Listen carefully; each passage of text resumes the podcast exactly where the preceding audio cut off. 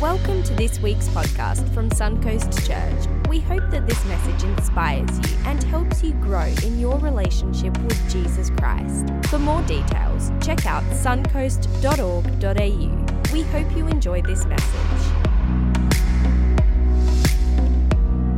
There you go. Amazing. I know Bernie and Daniel and Isaac are here this morning. I just want to appreciate and honor you guys. Just thank you so much for your courage and being willing to share that story. And um, your trust in Christ is just, wow, it's so brave. Um, it's why it's why we're here. It's why we create environments like this. And maybe you're someone who's normally a church person or someone engaged in faith. Maybe you're watching online and, and seeing that yourself. And and um, maybe life has, has thrown you something right now that's freaking you out, and you're worried about and anxious about. Our great hope and the reason, indeed, why we're doing this series currently about being daring and decisions of the daring is because life will require so often you and I to find inside of us uh, the deep, deep wells that your Heavenly Father is putting you of courage. And life does a great job of making us be anxious and fearful and worried. And so we think it's really, really important that we talk about how faith in Christ leads us to be courageous and leads us to be daring because, as you already know, your life will call upon you to be brave and to be courageous and to be daring often. That's why we're engaging in this series. So, so good to have you here. And if you're joining us for the first time, my name is Jono. I'm the pastor here along with my wife and our great team. And uh, it's so cool to be able to host you this morning. So, this is part two uh, in this series. And here's the thing when we hear stories, uh, maybe whether it's in a, in a book or a film or in real life, of courage, and you see someone's story, they showed incredible resilience or incredible fortitude, they did something daring. More often than not, there is a common denominator in that story. In fact, it's the very ingredient that makes this particular story, a particular event, a particular activity, a daring event or a daring activity. And the common denominator is usually sacrifice. When it comes to courage, can we go to that first slide? A courageous act is almost always involving a sacrifice. Indeed, that's what makes it courageous. If there wasn't sacrifice involved, it probably would be something else. It wouldn't be courageous, it wouldn't be daring. So, a courageous act by its very nature is courageous because it involves this notion of a sacrifice. Usually, it's a story where someone has given up their freedom, they've sacrificed their own freedom so another could get out of bondage. It might have been someone sacrificed or gave up their own strength so another could be saved out of their weakness. Or maybe it's someone who left relative safety in order to rescue another out of danger. It's always a story of sacrifice, and sacrifice is always, always a courageous, bold, and daring act, which is amazing because right at the heart of the Christian message, right at the heart of Christianity, is a sacrifice. It's a sacrifice, it's an event. It's a sacrifice of Jesus on the cross, and obviously, the for you know for over a thousand years, the kind of central image, if you will, that's been adopted as the image of Christianity has been a Roman cross where people would be crucified on and that is a picture of Jesus being sacrificed on behalf of the sins of the world. So, right at the heart of the Christian message is a sacrifice. And it's worth noting this because the birth of Christianity, where Christianity was birthed, it wasn't birthed because a book was written, it wasn't birthed because a teaching was taught, it was birthed because of an event. And uh, following, obviously, a sacrifice was the event that changed everything. It was the resurrection of Jesus Christ. And before we have the modern Bible that we have today with our Old and New Testaments collated together in one leather bound book with a little ribbon in the middle, before there's ever a, the Bible that we know it today, Christianity was birthed because of a courageous act of sacrifice and its subsequent resurrection. And so, so, and this is worth noting because Christianity fundamentally, fundamentally isn't about following simply the teachings of a book or, or principles or a teacher. There'd been many teachers, religious scholars and teachers and, uh, you know, religious leaders in the past, but there's only ever been one. There's only ever been one that has been resurrected from the dead. There's only ever been one. Here's what's amazing that predicted their own death and resurrection and then pulled it off. And here's what we believe. If someone can predict and pull off their own resurrection, you generally go with whatever they say is true, is true, right? Because they've proven they are someone. And this is also why at the heart of Christianity, it isn't simply about following a teaching or principle. At the heart of Christianity also is this, this idea of worship. Because we're not simply following principles or following teaching. We are following a person, and that person is worthy of worship. And whether it's religious or not in your mind, we all worship something. You look at how you live and what you're devoted to, it's all worship of something. And for the Christian, fundamentally, what we've chosen to worship is a person, and that person's name obviously is Jesus Christ. And so, but here's the thing what preceded the event of the resurrection before the thing that Christianity was birthed out of and based off, if it wasn't for Jesus' resurrection, if it wasn't for him proving that he was someone more than just a person and just a teacher, then you just have the options to just follow a teacher, his teaching along with any other teaching. But the resurrection is what punctuated the fact that he indeed was who he said he was. He proved it. How else could a person prove that they indeed were God in a body other than doing something unbodily and inhuman, right? It was amazing. So, so, but here's the thing. Prior to that, prior to this great hope that we have of the resurrection of Jesus and ultimately the resurrection of our lives, there was something else. There's something that came before it. And indeed, this was a sacrifice. And most things in life that you and I hope for are usually preceded by sacrifice.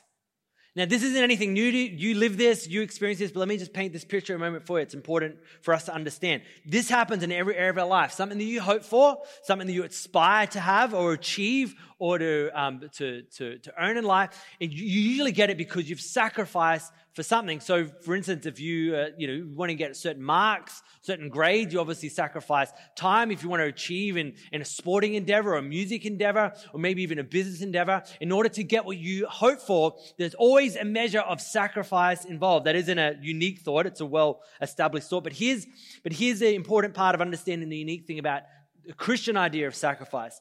It's Christianity. Its promise isn't that we avoid death.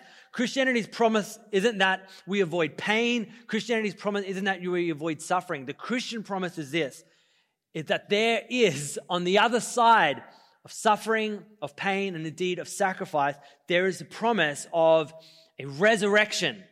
That there's a thing you're hoping for. Now, here's how this lens works in all areas of our life. It's so important for us to understand this. Jesus, Jesus didn't even mince words when he tried to paint this picture for us. Indeed, he said this if you are even chasing life, if you want life, if there's a life you're chasing, a life you're after, he goes, if you want it, the pathway to get in the life that you've always wanted, he said it's through death. Said if you really want life, you have to be prepared to lose your life. Said if you spend your whole life trying to get life, you'll end up losing. If you're always trying to get more, get more, get more, you'll end up losing everything. He said if you want life, you've got to be prepared to lay it down. Let me explain how this works in practice.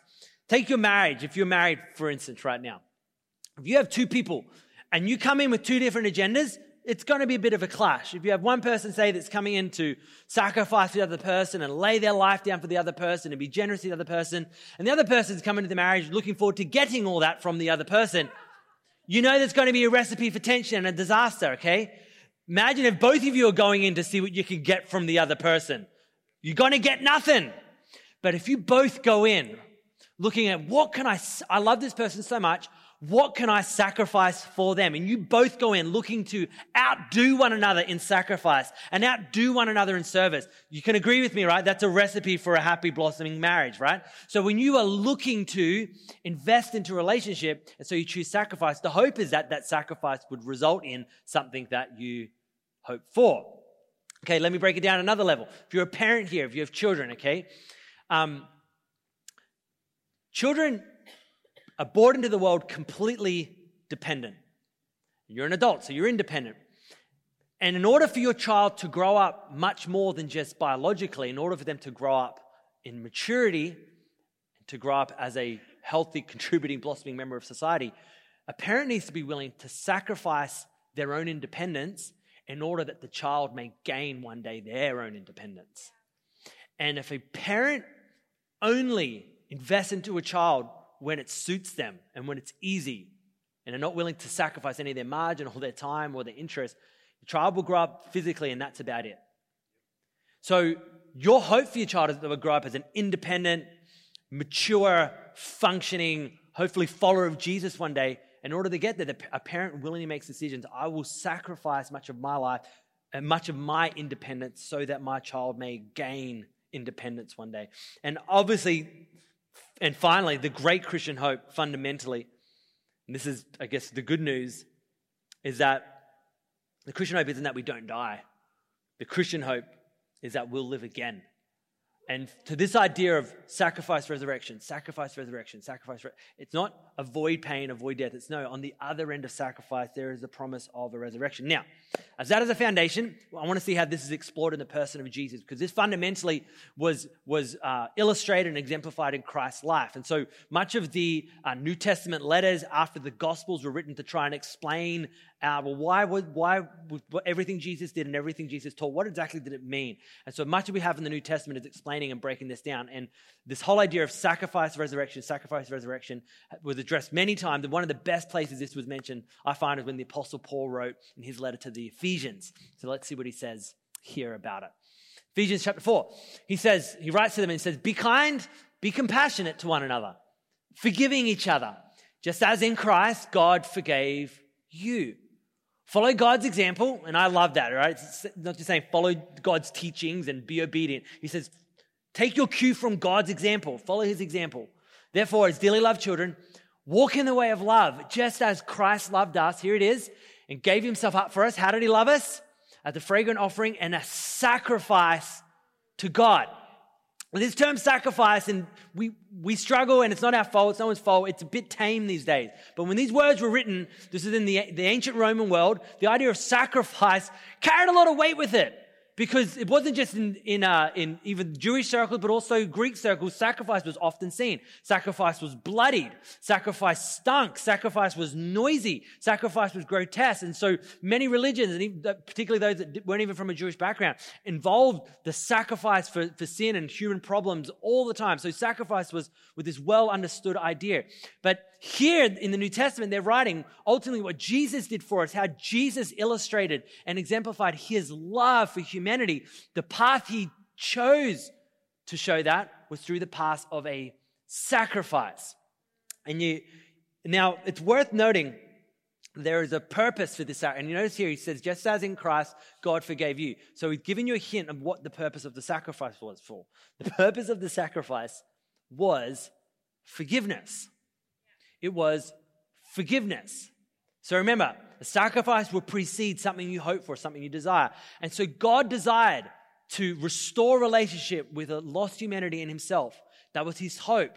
He wanted to forgive humanity. And the pathway to that was through sacrifice. Now, if you're someone who is maybe exploring faith and checking out church. Maybe you're online here today and you've stumbled across this. I'm not sure if I believe this. One of the common questions, and I know when I encounter people who uh, aren't familiar with the, the Christian idea and who Jesus is, and, and I guess the meanings behind why we celebrate Christ and follow Jesus, is there's often a question that's brought up, and it's a legitimate question: is why couldn't God just forgive? Why was a sacrifice necessary? Like, why, why wouldn't it just be enough for someone to be apologetic for doing something that offended the heart of God or offended God? Why wasn't to say sorry enough? Why isn't just an apology enough? And that's a fair question, right? It's like, surely God could just forgive. But here's what you have to understand is Jesus, Jesus pardoned the sinner, but he didn't pardon sin. He pardoned the sinner, not the sin. So sin, it still had to be paid for because there was an injustice, and an injustice needs to be made right. And this is why it's worth asking the question. Maybe someone's like, well, why did God have to pay the price? Couldn't I pay the price? Couldn't I, you know, work my way into being right with God? If I've made wrong, if I've offended God, then surely I can unoffend God. But here's the thing you're the one who has the debt. And the very nature of your debt is you can't repay it. You've forgiven, you've offended a perfect God. So this is this is the nature. This is why sacrifice was necessary. So this is a, this is a big idea to get heads around. I'm going to use a few examples to try and break this down. So the first way I want to do this is let's talk about in economic terms because we live in the West in the 21st century. Our brains can easily go that way. Let's say for a moment um, you have a neighbor, and that neighbor who was driving home and they were reversing, and they completely miss. They completely miss their garage and they ran straight into the side of your house, right? They took out the side of your wall, they damaged your garage, maybe took out all your wonderful gerberas and plants and all the things you had growing there, and they've done damage to your house. And the problem is, they nor you didn't have insurance, okay? So there now is damage inflicted on property. There's a problem here. That problem doesn't just go away into thin air. You have two options. Either one, you will force that person to pay up. It's you have done something wrong that has inflicted damage, and now there is a cost, there is a debt to pay, and I demand that you pay it. And everyone will be like, yeah, fair enough. They did something wrong. There is damage. The debt needs to be bared by someone. But the other option is this you refuse to let them or refuse to make them pay off the damage, and you volunteer to bear the cost yourself. Now, there might be a pseudo third option there where you kind of share the cost, maybe, but let's just go with the two main ideas there. From either they, either the offender has to bear the price, or you have to bear the cost. But under no event here does the offense, or, or notice here that the cost of the offense, it has to be borne by someone. The cost doesn't just disappear into thin air. Damage has been done. Now, that's in purely economic terms, but what happens when something that you can't put a price on happens? What happens when there's an offense, there's a harm, something has been committed that no money can make right? What happens if someone's robbed you of your happiness? What happens if someone has tarnished your reputation? What happens when someone has stolen from you opportunity or maybe prevented you from having your freedom? It's a game changer. And then there's a sense that that violation that has happened against you by someone doesn't go away by simple sorry. And a simple so- sorry and apology, it doesn't cut it. There still is this lingering feeling that the perpetrator has incurred a debt that must be dealt with. What happens when you're in that situation? I'm aware that many of you might feel in a situation like that right now, or if not, you've definitely been there before. You have two options in this moment. Two options. The first option is this you can make them suffer. And you can decide because of what they've done wrong against me and how they've hurt me and how they've harmed me, I'm going to make sure they pay this back everywhere I can through their suffering. I'm going to make sure I give them a cold shoulder every time I see them. I'm going to make sure I spread slander and gossip about them. I'm going to make sure everyone knows what they did. I'm going to tarnish their reputation. If there's ever any opportunity that I can hold an op- uh, you know, uh, open or shut a door for them, I'm going to make sure the door is shut in their face, whatever it might be, right? You have that option. And that can, in the moment, because of the pain of the offense, it can feel like, ah, oh, that feels really, really good. But the more you do that, the more, it, less it'll make you feel really, really good and actually start to do damage to who? To you. Okay? But the option's there. You can make someone suffer. You can make someone suffer, but there is another option. The other option is simply this you forgive them and you refuse to make them pay for what they did. Now, there's no doubt about it, that option that option is agonizing. No wonder, no wonder when we talk, talk, in terms of what did God's forgiveness of us require, it required a sacrifice. And you can understand that, right? Because for you to willingly forgive someone their offense against you, to do that, it literally feels like you are giving up your right then to hurl insults back or to make them feel horrible for what they've done. The, the choice to forgive someone freely is painful it involves suffering because you're absorbing their debt, but make no doubt about it. It is courageous and it is a daring decision to make. But remember this remember, the Christian idea, though, of sacrificial forgiveness, there is this belief and this hope that sacrificial forgiveness will always lead to a resurrection. So we don't forgive and think, okay, I forgive and deal's done. We're believing that forgiveness will lead to somewhere that won't be led to any other way, that indeed forgiveness is the only pathway to the resurrection we're hoping for. So no doubt about it. When you choose to freely forgive someone, it is a death. It is a death, but it's a death that leads to a resurrection instead, and this is so important. It's a death that leads to a resurrection instead of the lifelong living death of bitterness and cynicism. And when you choose to freely forgive someone, it is a death. You are dying to pride, you are dying to fear, you're laying it down. But it's a death that we believe leads to resurrection instead of choosing the lifelong living death of bitterness and cynicism.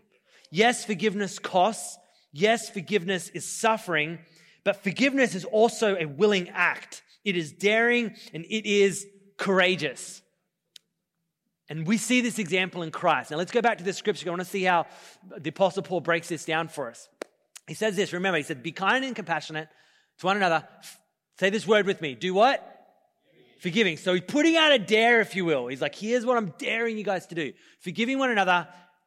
And this word, this term, just as, is used twice. He goes, Just as in Christ, God forgave you. Follow, this is so good. Follow God's example. Follow his example, therefore, as dearly loved children. Walk in the way of love, just as Christ loved us, just as Christ loved us and gave himself up for us, a fragrant offering and sacrifice to God. So, no doubt about it, what Paul is asking of the church of Ephesians, what I believe you and I to be challenged with as well, it's a daring thing. Will we be willing to show the same courage that God showed towards us? Will we be willing to show the same boldness that God showed towards us? Will we be willing to do as God did through Jesus Christ and forgive others in the same way, just as God in Christ has forgiven us? Will we be willing to bear another's burden, to bear another's sin, to absorb it in ourselves, to pay someone else's price? And that might not sound attractive, right? It sounds like suffering, it sounds like pain, but it's also daring. And it's worth noting this that all Christian acts, all Christian action, or virtues, or behavior that flow from a decision to follow Jesus and to be obedient to his teaching, it all is a response. This is important to understand. It is all a response to the finished work of Christ. We don't do this in order, it's never for. It's never for God to forgive me. It's never for God to make me right. Everything we do is always from what God has done. It's never for it. We don't do this in order to earn God's forgiveness. We do this, we forgive others because we've been forgiven. It's always from God's forgiveness towards us. We forgive ultimately because Jesus did. So here's the point. Here's the point. You and I are never more like Christ than when we freely forgive someone who wrongs us. Think of this for a moment. If we are to follow God's example, and God's ultimate example was through his sacrifice on the cross for us in the hope of a resurrection, therefore, you and I are never more like Christ and what makes Christ unique than we, when we freely forgive someone who wrongs you. It's massive, it's daring. And nothing, nothing on the planet requires more courage and bravery and resolve than confronting relational tension, brokenness, hurt, and offense. I mean, some, of you guys would, would happily go on roller coasters than confronting that person. Some of you happily jump off a 50 foot rock into water instead of dealing with that person, right? There seems to be nothing. I'm just trying to find things that I'm scared of, okay, and then project it onto you. Here's the thing. Here's the thing. It is a bold, daring, courageous act, no doubt about it, to willingly forgive someone. And the reason is, is because it's sacrifice. It's a sacrifice. And every bold and daring act, what makes it bold and daring and courageous is because sacrifice was part of it. Let me, let me explain it this way. um, so stay with me. When we were younger, if you think about it, if you can take your memory back and however you define younger, okay, when you're, when you're a kid, let's say when you're in school, usually when we would talk about something that was daring, a daring act, it was pretty much 99% of the time, a daring act constituted something that was physically risky.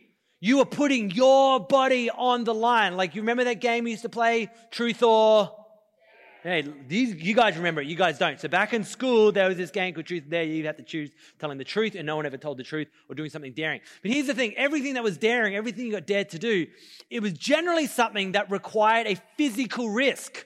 That's why it was daring. You were putting your body in harm's way. You were, you know, putting your, I don't know, your arm in harm's way. It might get broken or your ponytail might get chopped off, right? It's not, something was going to happen. You're putting yourself. So for me, if I think back to the most daring thing that I ever ever did as a, as a young person. I ever now again, if you hear last week, I want to really apologize again. I'm about to tell another story of violence.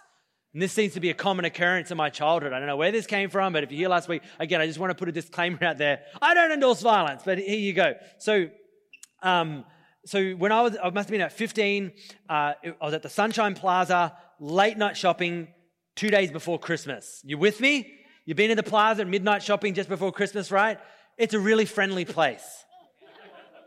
So I was staying with some friends, and uh, the crowds were everywhere, like there were people everywhere. So, you know, this, obviously one of the roles of the security at the Sunshine Plaza was to make sure people stayed off the walkways. And so the security guard, he would have been about six foot four, six foot five, I'll never forget it, was walking through the crowd, moving people out of the pathway. And there's a group of uh, teenage girls just next to me who I didn't know at the time. And he, as he's moving out of the way, he pushed one of the girls over. She went flying, a 15 year old girl. And so I see that and go, whoa, that was aggressive. And she then just, she unleashes a, a, a tyrant of like, of, of, verbal abuse at the security guard. And rightly so, right? He, he, was physically aggressive towards her, unjustifiably. So she starts launching this verbal attack back him and like causing attention. Anyway, the security guy got really offended by, you know, he hurt his feelings. And so he got really offended by her blowing up at him. And so they began to have a, a, a scuffle. And so before I knew it, um, he was physically assaulting in front of everyone this teenage girl. And people are just standing around watching this, watching this. And if it was in this day and age, people would be standing around filming it, filming it, filming it. It was the same thing. I was just watching it. And then something inside of 15 year old Jono snapped. And I went, I got to do something. I'm looking around, looking around. No one's doing anything. So I was like, now, here's the thing. I know looking at me, I'm a massive specimen of a human being, right? I'm an intimidating figure. Like, that's one thing I, have got to work on as a pastor. When people talk to me, they're really intimidated by my presence. I, I get, I get that about you. But, but this guy was a lot larger than me. Right? He's about six foot five. So I had to like, I had to like get brave and courageous. So walking up to him and I tap him on the shoulder. I was like, excuse me, sir. And he goes, what do you want? What do you want? And I said, I said, I don't think that's how you should be treating a young lady. And he goes, do you want to go, do you? And so, I'll, to fast forward the story, we engage in a tussle. I try to pull her out of his arms. He clocks me across the jaw. And again, everyone's standing around watching this. People at the cinema eating popcorn, loving it. It's just a great moment. Anyway, eventually the police come along, break it all up, um, and break the whole scene up. Anyway, it goes to court, right? And this guy's getting charged um, of, you know, assaulting both this young lady and me. So it's in court. I'm sitting there. I'm sitting there in the witness box, and the lawyer's lining me up, and he's like, "I'm going to get this young troublemaker." And so I'm sitting there, and he goes to me, um, "Young Mister, young Mister Gullo. Uh, it's Gullo, but good try. And he goes, um, he goes, um, did you know this young lady before the event of the evening that happened? I was like, no, no, I did not. He was like, hey, did you know, did you know the security guard involved in this prior to this event? I was like, no, I did not. And he goes, so what were you doing getting involved in a situation that wasn't yours to get involved in? Are you a troublemaker, Mr. Gullo? Are you here just stirring up the pot and trying to cause violence?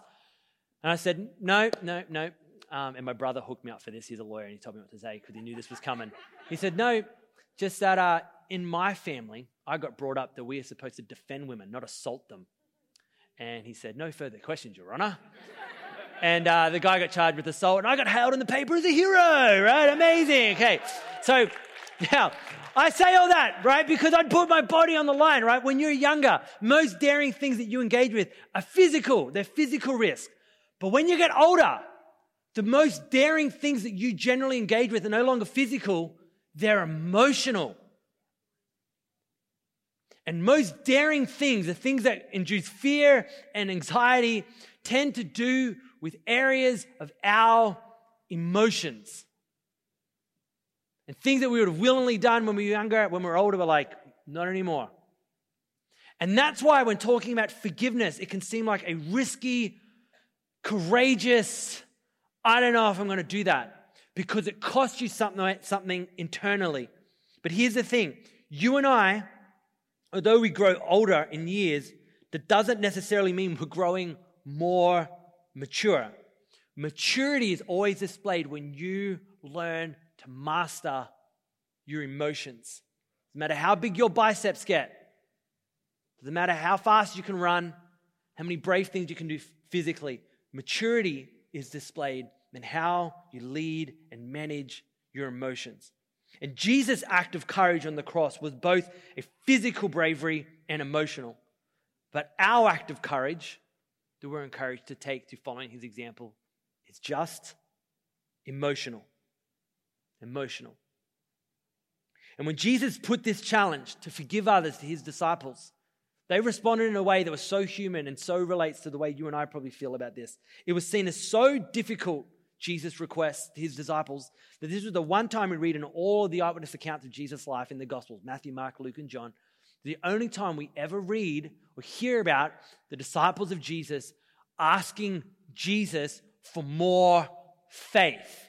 Now, this does my head in because I'm thinking, surely if there's one place that the disciples would ask Jesus for more faith, it's probably the areas that you might be, feel tempted to ask God, I need more faith. If you're going to cause me to do this, I need more faith. So I'm thinking, surely, surely it was the time when Jesus walked in the water and told Peter to walk out in the water too. Surely that was the moment he was like, ah, increase my faith. No, it wasn't that. Okay, then surely it was the moment where there were thousands and thousands of hungry people to feed and Jesus only had some little kid's lunchbox and said to his disciples, I want you to feed thousands of people with one lunchbox. Surely it was that moment the disciples went, oh, to do this, increase our faith. Nope, it wasn't that. I know what it was. Surely it was the time where Lazarus, the covenant Jesus, had been dead for three or four days. And Jesus gets to the tomb and he tells the disciples to roll away the tomb and unwrap him and bring him out. Surely at that moment, believing someone to be raised from the dead, that's when they said, No, Jesus, that is too much. Increase our faith. Nope, wasn't that. It was this. Let's read it together. Luke chapter 17, Jesus said, If your brother or sister sins against you or offends you or hurts you emotionally, rebuke them, call them on it, let them know, approach them, talk to them. And if they repent, if they say, I'm sorry, what are you to do? Say this word with me forgive. Even if they sin against you seven times in a day and seven times come back saying, I repent, you must what? Now, what is he saying here? Because you've had someone that keeps doing the same thing against you and comes back seven times in that day and says sorry, you know by that point, by probably apology number three or four, they're actually not sorry.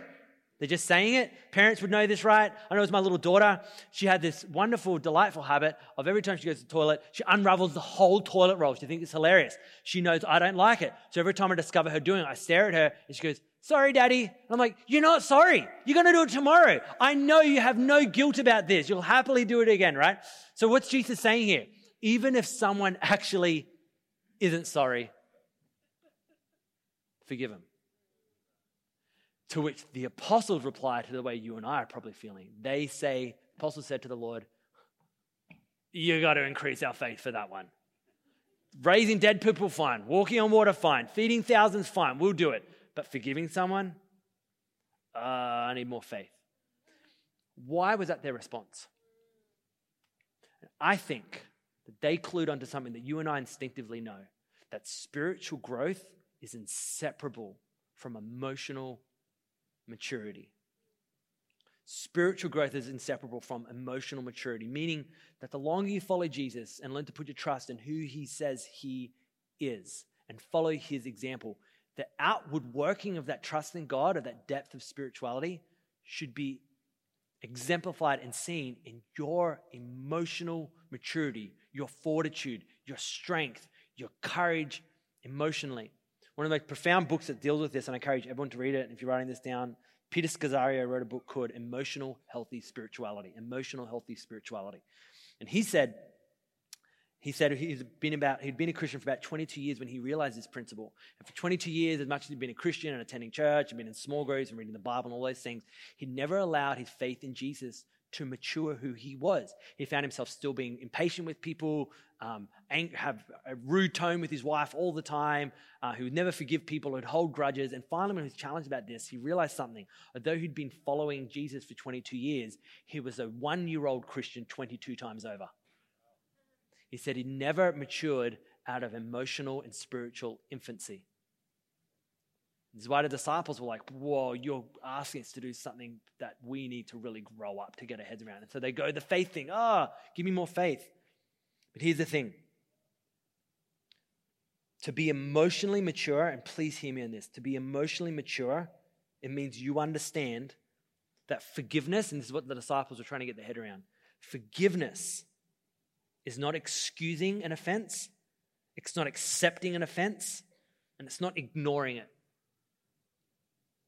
Forgiveness, and when you're emotionally mature, you wrap your head around this. Forgiveness is choosing, is choosing not to hold resentment and not wishing ill or harm on the offender. It doesn't excuse it. It doesn't say, ah, it's all right that you've done that. It's not all right to have done that. But forgiveness doesn't mean excusing part, like completely pardoning the sin, right? A sin has been incurred. But what you're doing, in forgiveness is saying, I'm not going to hold on to resentment because of your offense, and I'm not going to wish your ill or your harm.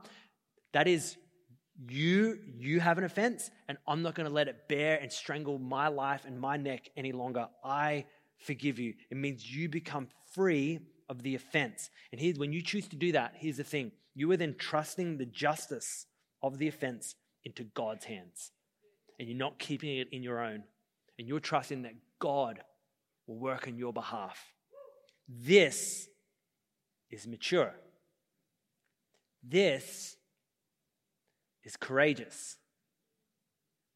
This is daring. Hear me. Faith doesn't ignore the offense, faith doesn't excuse it. Faith goes all in. Faith confronts it, faith deals with it, faith does it. And this is exactly how Jesus explains it in these next verses to his disciples. After they go, Would you increase our faith? Here's how he replies to that. He said, he said to them, Listen, guys, if you have faith as small as a mustard seed. You can say to this mulberry tree, be uprooted, be planted in the sea, and it will obey you. In other words, he's saying this. This is not about having big faith or little faith. This is not about being really spiritual or small. This is not a faith thing. Said that to do thing. I don't want you to believe something. I want you to do something. Here's how he breaks it down. He gives them an illustration. He says, suppose one of you has a servant or like an employee plowing or looking after the sheep. Will he say to the servant, would the boss say to the employee when they come in from work, Come along now and sit down to eat. Next slide. No. Won't he rather say, Prepare my supper, get yourself ready, wait on me while I eat and drink. After that, you may eat and drink. Will he thank the servant because he did what he was told to do? In other words, he's saying this Will a boss go to their employees because they rocked up at nine and left at five? Thank you so much for doing what I've paid you to do. Oh, you are, you are, you are courageous. Like, you, that is such a faith act that you rocked up to work today. Thank you so much. Said, Of course he wouldn't. No, they're doing their job. They're doing what's expected. It's not, it's not a great faith thing. They did. The, the master was paying them a wage, provided a roof over their head, and in light of what the master gave, they're saying, This is, this is what we should do. We do our work. this is the analogy Jesus is painting. So you also, this is daring, right? This is courageous says, So you also, speaking to us, when you have done everything you were told to do, you should say, We are amazing. Do you realize how incredible I am that I forgave someone? I am the most spiritual person on the planet. Like, give me that mic. I'm going to be the one preaching now. I, he says, No, no, no. When you've done it, you should say, We're unworthy servants. We have only done our duty It's in Jesus said, this, is, this isn't in light of in light of what in this story, in light of what the master gives the servants, expecting them to do their work. So it's not extraordinary, it's duty. In other words, saying this, in light of what we, what you and I have received from God personally, this is not a big ask. In fact, in light of the forgiveness that we've received from God freely, this is the least you and I could do. And when you're emotionally mature, that which you once saw as so daring, so courageous, as a daring decision, it shrinks down to the size of a simple duty to perform. And the more you follow Jesus and the more your emotions mature, things that were once fearful and decide, you know, I'm freaking out about this and oh, I'm daring, I'm daring, I'm daring. The more you allow your emotions to mature and to follow Jesus, the more something that was once daring shrinks down to the size of a duty to perform. In other words, it's this the more you and I see how much we are loved by God, the more you're led to love like God. And this is ultimately what we're doing in choosing to forgive someone. We are not doing something for my love from God, it's because I've been loved by God, it's because I've been forgiven.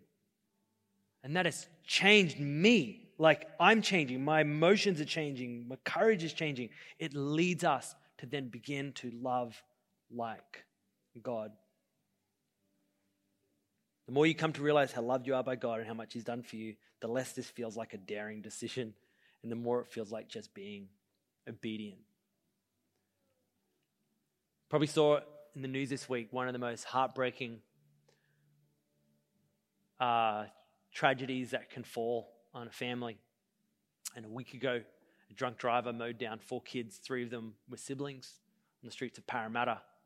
And like as a parent, try to get your head around the grief and the sorrow and the loss, and obviously under those circumstances towards someone who was a drunk driver, and just imagine the tidal wave of brokenness that would happen in that.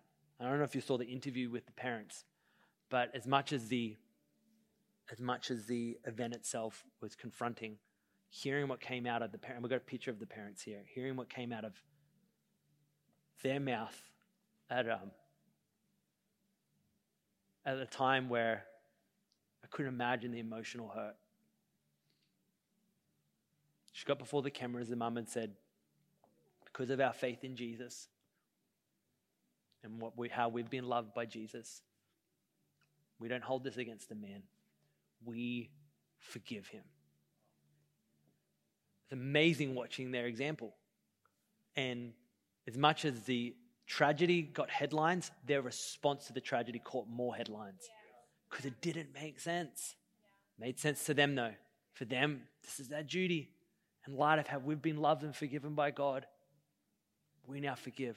She went on to say, and she nailed it. She goes, Look, we still want the justice system to do what the justice system does. He still needs to make sure he goes through and things that happen. He was a drunk driver and he's killed four innocent children and injured other. Like we still want the just, but personally, we are not holding resentment. We are not going to harbor unforgiveness.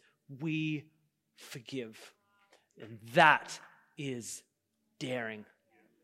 My prayer is that you and I would never have to face what they've faced in that degree. But if this holds up in the worst of situations, maybe this could hold up in what you're facing as well. So here's our daring decision this week Is there someone that I need to forgive? Is there someone that you need to forgive? God, we are so grateful that you love us the way you do. Man, it is amazing.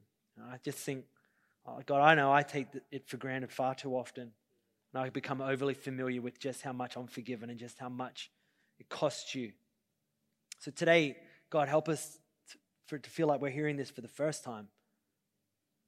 Help our hearts to again be awakened to just how much you have shown your love towards us through your sacrifice. And God, this is, just seems impossible for us to do. So we need your help. So, Holy Spirit, I'm asking you to help us all to follow God's example.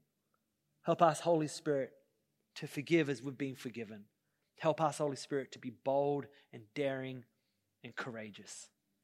And Lord, for those this morning that are in the middle of great hurt and great turmoil, and they're and the the feelings of unforgiveness that might be coiled around their hearts, that is a struggle, I pray today that you begin to unravel that off their hearts and begin to lead them to a place, however long it takes, God, to a place of forgiveness so they can be free of the offense of another and their heart be whole. I pray this in the name of Jesus. Thanks for listening to this week's podcast. We hope you were encouraged by what you heard and inspired to grow in your relationship with Jesus Christ. For more details, check out suncoast.org.au. Hope you can join us again on the next podcast or here at Suncoast Church.